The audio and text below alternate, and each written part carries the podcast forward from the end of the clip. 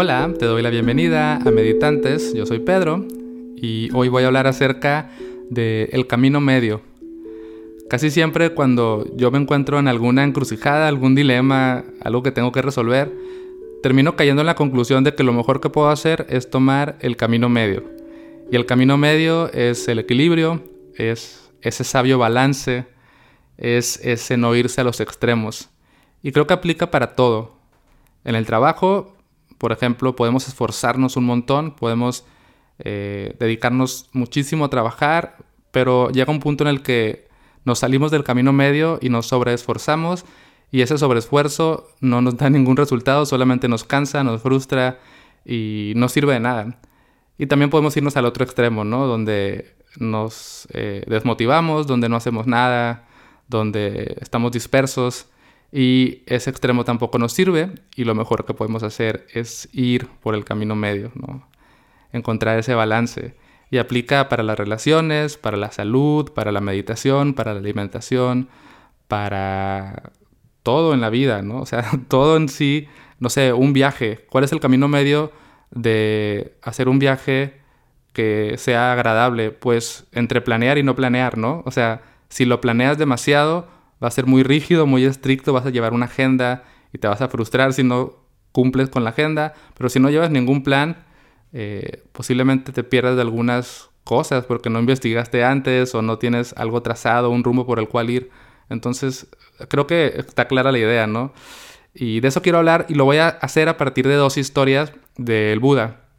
Para mí, en el budismo, una de las enseñanzas que más me gusta es justamente la del camino medio y es de las enseñanzas como más recurrentes en el budismo y que más permea todo. O sea, todo siempre eh, está permeado de esta, de esta clave que es seguir el camino medio. Entonces te voy a contar dos historias del Buda que creo que ejemplifican muy bien el camino, el camino medio, la importancia y además son memorables. Y a mí me gusta que las historias siempre nos ayudan a recordar mejor las cosas.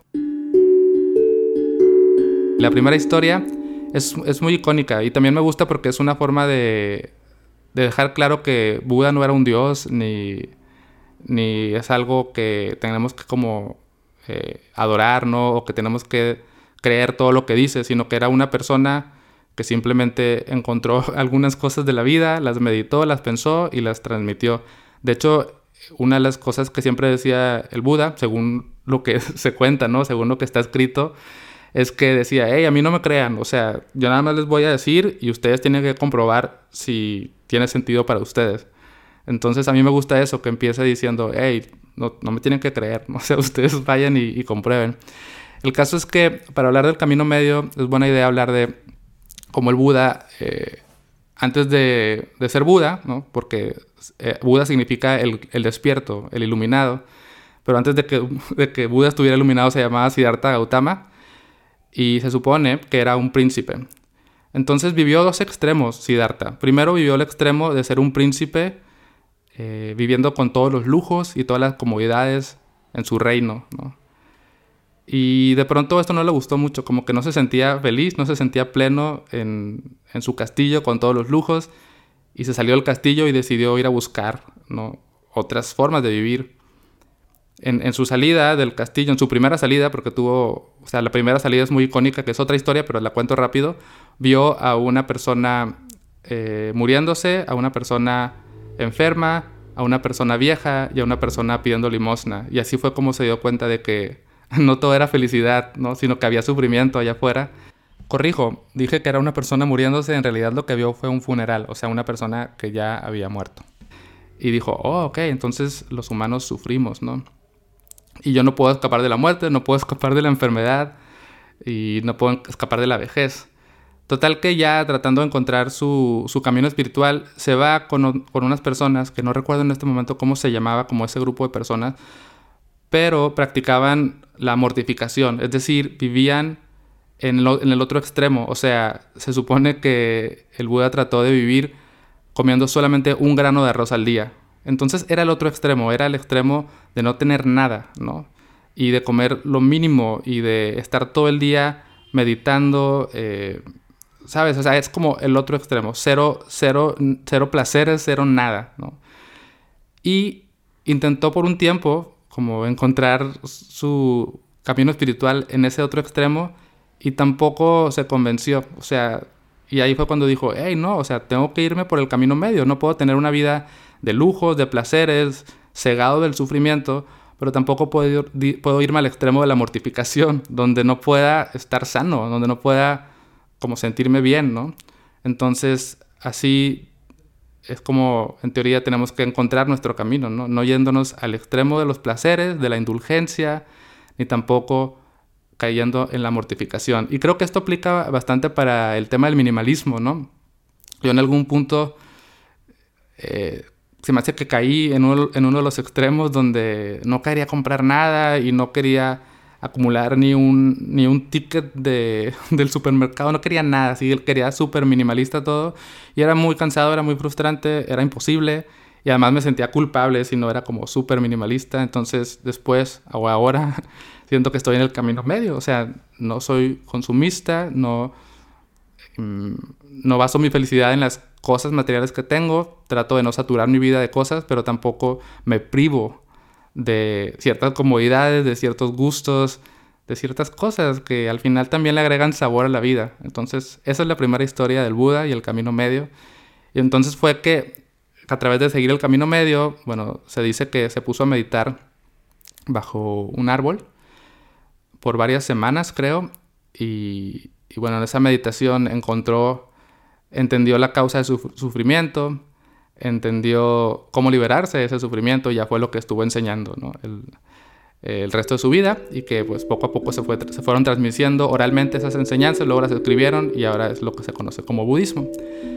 Y la otra historia, que a mí también me gusta bastante, es la de, ya que el, el Buda enseñaba y todo y tenía así como las personas que practicaban con él, había una persona que estaba esforzándose un montón, ¿no? Y se dice que estaba caminando descalzo en piedras, ¿no? Como para, sí, como para, no sé, someterse al sufrimiento y tolerarlo. No, no, sé exactamente por qué esta persona estaba caminando descalzo en piedras y le estaban sangrando los pies. Y el Buda se acercó con él y para platicar, ¿no? Y esta persona era músico, tocaba guitarra. Bueno, un instrumento que en aquel entonces era otro, no, no es guitarra tal cual, pero algo parecido un instrumento de cuerdas, pues. Y le dice el Buda, hey, a ver, ven. Oye, tú tocas guitarra, ¿no? Tú eres muy bueno en ese instrumento, sí, ok. Y a ver, si tú la cuerda de la guitarra la dejas muy apretada, la aprietas un chorro así, hasta el máximo, ¿qué va a pasar con la cuerda? No, pues va a tronar. En cuanto la toques y la cuerda está muy apretada, va a tronar, se va a reventar. Mmm, ok, le dice Buda. ¿Y qué pasa si la dejas súper floja? Así bien aguada la, cuerda. Y dice el músico, no, pues no va a sonar, o va a sonar bien feo, ¿no? Y dice, oh, ¿y qué pasa si la dejas justamente apretada, pero no tanto, ¿no? Como así, en esa, eh, pues a tono, ¿no? Bien afinadita. Dice, no, pues va a sonar bien bonito. Entonces, dice, pues así es como tienes que practicar. Así es como tienes que seguir tu, tu meditación y tu práctica espiritual no apretando demasiado la cuerda ni dejándola muy floja, sino encontrando, eh, afinándote, ¿no? Y para mí también es un buen ejemplo esta historia, porque muchas veces apretamos la cuerda de más o a veces no la apretamos lo suficiente. Y cuando encontramos ese camino medio, nuestra vida suena muy bien, se embellece.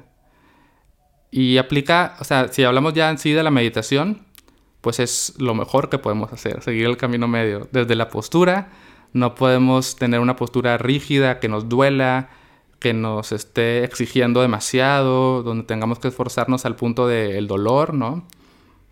Y tampoco podemos tener una postura eh, muy floja, donde nos podamos quedar dormidos, una postura que no nos permita concentrarnos, una postura que quizás no, digamos que no denote como, pues, respeto al hecho de que estamos ahí meditando. Y el esfuerzo durante la meditación también tiene que ser medio. Podemos esforzarnos un poco en estar presentes, en concentrarnos, ya sea en la respiración, en el cuerpo, en los sonidos. Mm, nos esforzamos de alguna forma, ¿no? Por, por cultivar esta atención plena, pero tampoco podemos, o más bien sí podemos, pero no nos va a servir mucho exigirnos de más, porque nos vamos a frustrar, nos vamos a exigir demasiado que no va a ser bueno pero tampoco podemos soltar ese esfuerzo y como, ah, bueno, me voy a hacer pato aquí nada más como que estoy meditando, ¿no? O sea, sí tengo que echarle ganas. Y así, aplica para todo. Eh, es, creo que es muy claro, o sea, no tengo que seguir dando ejemplos con el camino medio. Más bien, para concluir, quiero invitarte a que pienses qué áreas de tu vida quizás están muy apretadas o muy flojas. O en qué partes de tu vida te pareces más a un príncipe que está privando, o sea, como alejándose de la realidad o en qué partes de tu vida estás mortificándote demasiado. ¿Y cuál sería el camino medio para ti? Entonces, esa es mi invitación al día de hoy, que pienses, seguramente hay algo en tu vida en este momento que está como un poquito fuera de balance, entonces trata de encontrar el camino medio y camina hacia allá, con paciencia y también con un esfuerzo medio en el proceso de ir al camino medio, ¿no? O sea, tratándote amablemente, con cierta disciplina. Entonces, esas son las dos historias de hoy. Gracias por escuchar, espero que te sirvan, que te hayan gustado, que te las puedas llevar como un buen recordatorio para tu vida, tratar de seguir el camino medio. Eso es todo, gracias por escuchar y hasta la próxima.